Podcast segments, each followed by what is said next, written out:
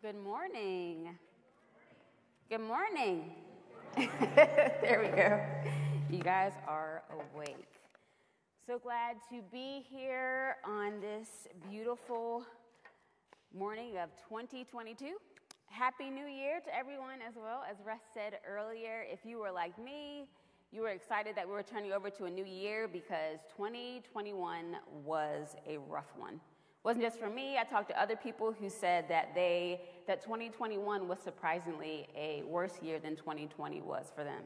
And so I was out at before um, New Year's Eve came, and I was just thinking about all the reasons why I was so excited um, that we are coming upon a new year. I thought about all of the bad things that happened that I wanted to forget about, and then I realized that I was being very pessimistic. And so I decided to change my point of view and I thought about all of the good things that God had did in my life and my family's life last year. And that really helped me to stop and be thankful to God for everything that happened that year. And instead of wanting to throw that year in the trash, I remembered I would not want to dismiss it because then I wouldn't have experienced the good things that God did last year for me. So this week, I do the same thing is if you were like me and you were so ready for 2022 to begin, sit down and go through the good things that God did for you this year and stop and praise Him. And that really changes our perspective as we really, really, really want God to do great things for us in 2022. So I don't usually do like a New Year's resolution. I usually pick one thing um, that year that I want to focus on because if I choose one thing, I'm more likely to actually do it, right? Than if I do a list of six. So last year, I decided to um, that I wanted to read my Bible more outside of work. So outside of you know talking to people, ministry, devotions, um, preparing for sermons, I really wanted to get into a rhythm of reading my Bible regularly. So I knew in order to do that successfully, I would need accountability. So I signed up for um, a Bible study online called Bible Study Fellowship, which some of you may be familiar with. And what they do is they take one book of the Bible and they go through it in nine months. So you're just taking a few verses every week.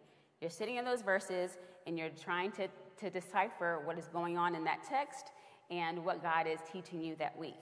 And so, um, one thing that I learned doing that is verses that I was very familiar with, that I've heard, I've been in church since I was five, um, really gave me a new perspective on that verse and verses and helped me understand what God was teaching me through that text. And so that's what we're going to do today. We're going to look at a, a text that a lot of you, if you have been in the church before, have um, heard many times.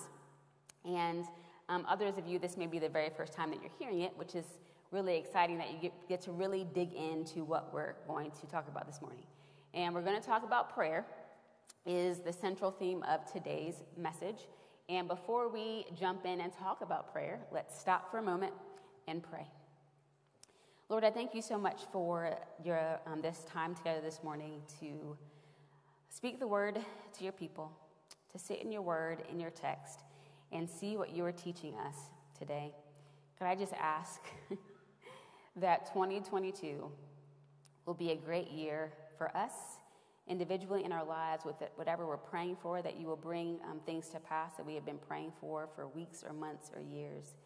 God, that we will feel your presence, that the church will continue to grow in relationships and in community and um, being able to uh, serve your people well.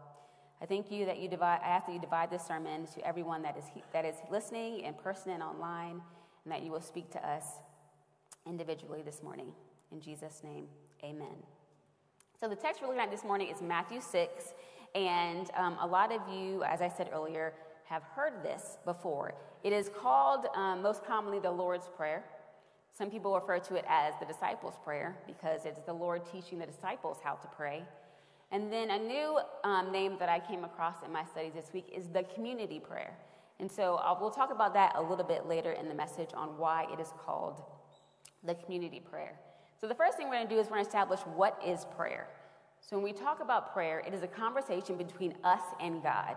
And what we sometimes forget is a conversation requires two things it requires talking and listening. If you've ever been in a, a friendship with somebody, in a relationship, the first thing that you remember, whether it's um, growing your relationship or in marriage counseling, is that you have to learn to listen. So you can't just let that person talk or just think about what you're going to say. You have to consciously stop and listen in order to grow in your relationship. And so that's we're talking about today. Prayer is talking and listening. One thing about prayer growing up as a little girl is I thought it had to be done a certain way. I thought you had to be in a dark room, mind quiet, on your knees um, to pray that way. But prayer can be done at any place, at any time, doing the dishes, changing diapers, um, driving in the car. Prayer does not have to look a certain way. And I love that we serve a God who just wants to stop and spend time with us. Often we, we, don't, we forget that we have the opportunity to pray and talk to the God who created the entire universe, the one who formed us in our mother's wombs. When I read the Old Testament, I realize that they long to have what we have to be able to have a one on one conversation with Jesus. Prayer, talking, and listening. So, listening is something that we don't do a lot when we pray. And a lot of times when we talk about listening during prayer or hearing God, a lot of people think, are we talking about hearing God audibly? Because that doesn't happen to me. But we're not talking about hearing God audibly, even though some people have had that experience. We're talking about intentionally calming and quieting your heart and mind to be able to listen to God. And this happens in many different ways. Not everyone is the same. And so, what I did is I talked to a few people and I asked them, Do you listen to God when you pray? And number two, how do you hear Him? So, most people said, um, when I said you listen to God, they say not enough. Um, and so that is common for sure. Um, but what's very interesting is in their answers, that a lot of people kind of mixed hearing and feeling God, which I think is really, really cool. So one of the answers was, I hear God through other people. So if I feel like God is leading me a certain direction and someone tells me or confirms what God is saying, I feel like that is I'm hearing God in that way. Some of you may have experienced that in a sermon or listening to a podcast online um, where you think, has that person been in my home? Because I've actually been praying that very same thing. Others say they hear God through music. they listen to worship music during the week. They realize that the song will come on and it's exactly what you needed to hear, and you feel God's presence. Um, some say they feel God in a way that it can't explain or they feel God directing them to do something um, specific. It's not really a voice that they hear, it's just a feeling. And they're pulling, um, God's pulling them in a direction, and they know it's God because if they go the other way, they feel a sense of disobedience. Some people hear God in nature. Some people read a daily devotion. And whatever they open up that book to that day is exactly what they had been praying for. And that reminds them that God is listening to them and that He is there with them. Some feel a sense of peace in a decision they have to make, or um, they feel peace in a situation that normally would cause them anxiety or stress. And um, even though nothing has changed in that situation, they feel the peace of God. And others feel hear God when they are reading scripture. So we all hear God in different ways. There's nothing specific. Some of the things that I name may be how you hear God, or it may be something in addition to that. So when we read the Bible, we always have to make sure that we pay attention to the culture of that time. We're reading about a Middle Eastern people who are Jewish. And so when we read a text, we always make sure we um, combine those two things. So um, in Jewish culture, they usually pray three times a day. And one of, their, one of the prayers they usually pray in the morning and at night is called the Shema. And that can be found in Deuteronomy if you want to look it up. But one thing that's very interesting to me is that Shema means to hear and take action. So when we pray, we're not just talking to God, we're not just listening to God, we are also taking action on what He is asking us to do. So prayer is not just something that we simply um, give a speech to God about what we need, about what we desire. It is a conscious decision to um, sit with God, grow in our relationship with Him, and then do what He is asking us to do. So let's go ahead and jump into our text, Matthew 6, verses 5 through 8. It says, And when you pray, do not be like the hypocrites, for they love to pray standing in the synagogues and on the street corners, to be seen by others. Truly I tell you, they have received their reward in full. But when you pray, go into your room, close the door, and pray to your Father who is unseen. Then your Father who sees what is done in secret will reward you. And when you pray, do not keep on babbling like pagans, for they think they will be heard because of their many words. Do not be like them, for your Father knows what you need before you even ask Him. So, this is Jesus telling the disciples how they're supposed to posture themselves when they pray. The very first line says, and when you pray. So, it's an assumption that as believers, we are to pray on a regular basis. And then, verse um, 7, where it says, Do not go on babbling like pagans. Pagans refer to the Greeks and the Romans who are not believers in Christ. And to their, they don't know if their gods are ever angry with them or appeased. So they, when they pray, they use all of their words trying to make sure that their, their gods are happy with them. But we know that our God loves us and cares for us no matter what. So we don't have to use all of our words when we pray to Him. All right, let's continue reading in Matthew 6, verses 9 through 13, and let's go through the Lord's Prayer. This then is how you should pray Our Father in heaven, hallowed be your name. Your kingdom come, your will be done, on earth as it is in heaven.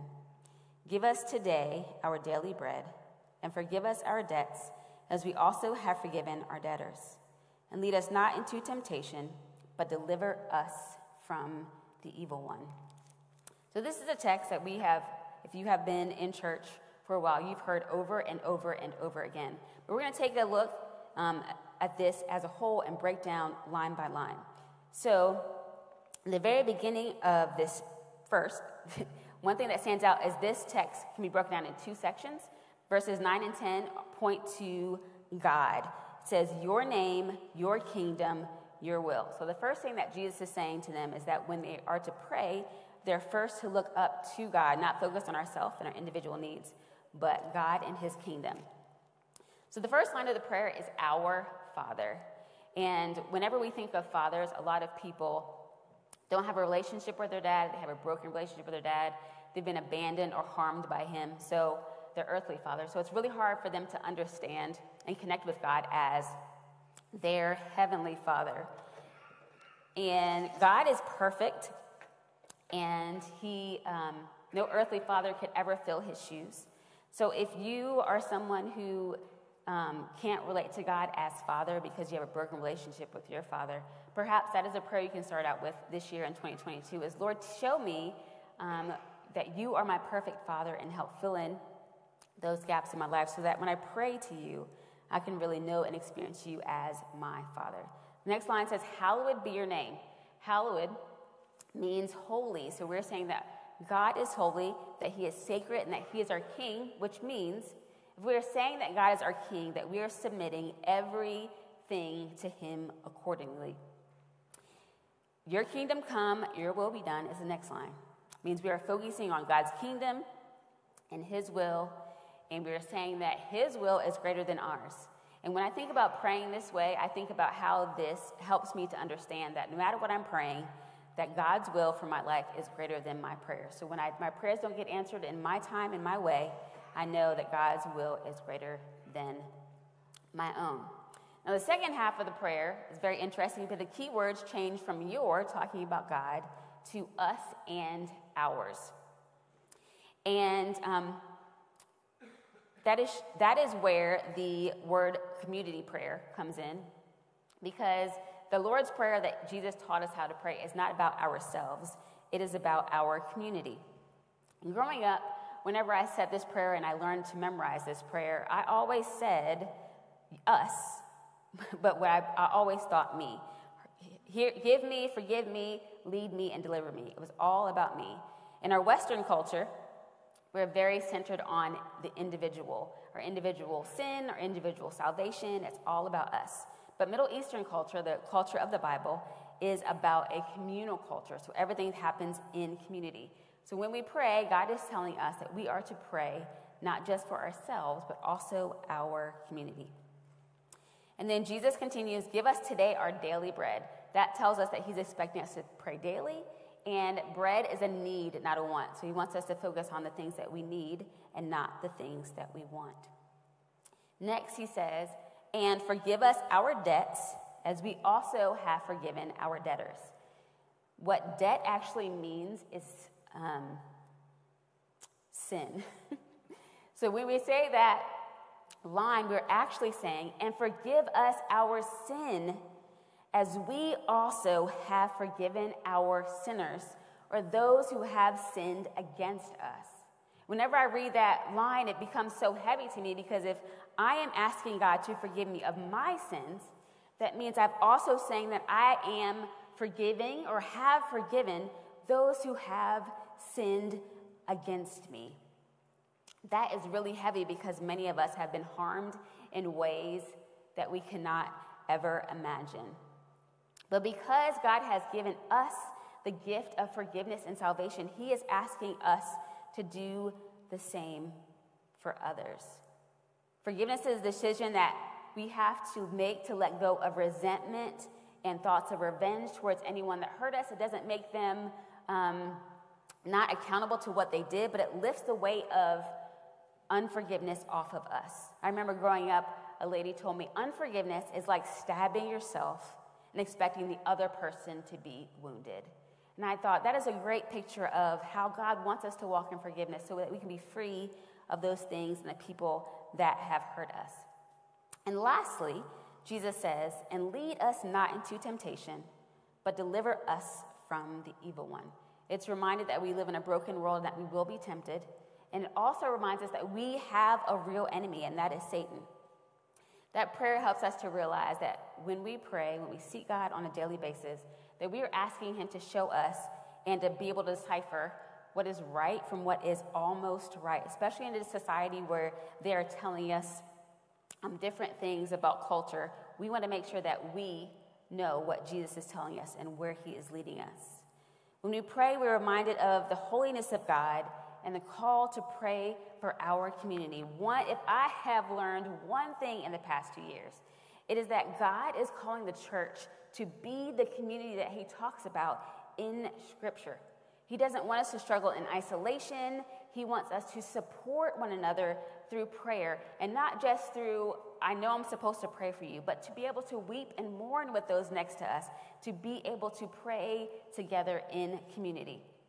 And so when I thought about for 2022, I want to change my prayers to not just praying for me. I want to change my prayers to pray for community because I long for the church to be the church of the Middle Eastern culture, one that is communal, because imagine how much of a witness we will be to the world if we are united as one people and not divided, as we have seen a lot the past few years. So, what does communal prayer look like?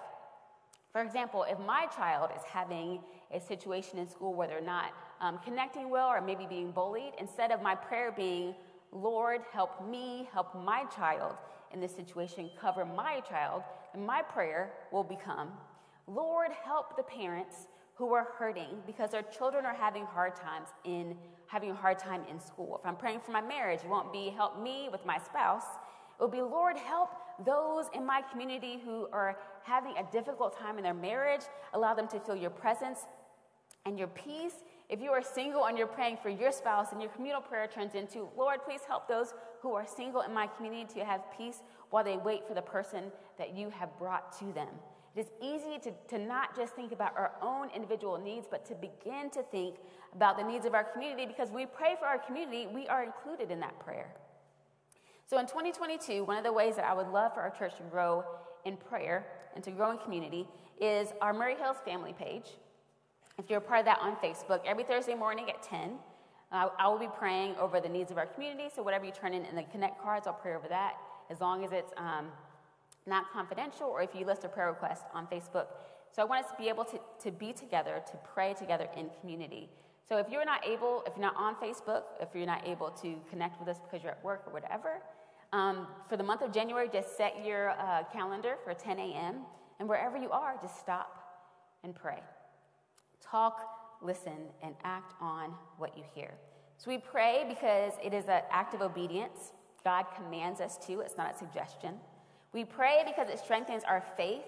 It creates a posture of humility because it reminds us that God is our King, that He is in control of our lives and not us. Prayer gives us peace it reminds us that we are dealing with a real enemy here on earth. It changes who we are, it aligns us to God's will for our lives. It reminds us that we need a community and that He has called us to be in community together. And prayer is relational, it helps us to look more like God. The Lord's Prayer is a model of how we should pray God first, others second. He is calling us to look up at Him, to focus on who He is, and then secondly, to look around at our community and pray for the needs of our, those people around us. So as we close today, I'm going to read a prayer that I wrote based on Matthew 6. And I rewrote it a little just to um, fit my context. And so that's an assignment for you this week to take Matthew 6 and write a prayer based on what you've learned today, and then um, memorize that prayer and pray it throughout the year. So as we close, I'm going to pray that prayer over us. Let's bow our heads and pray.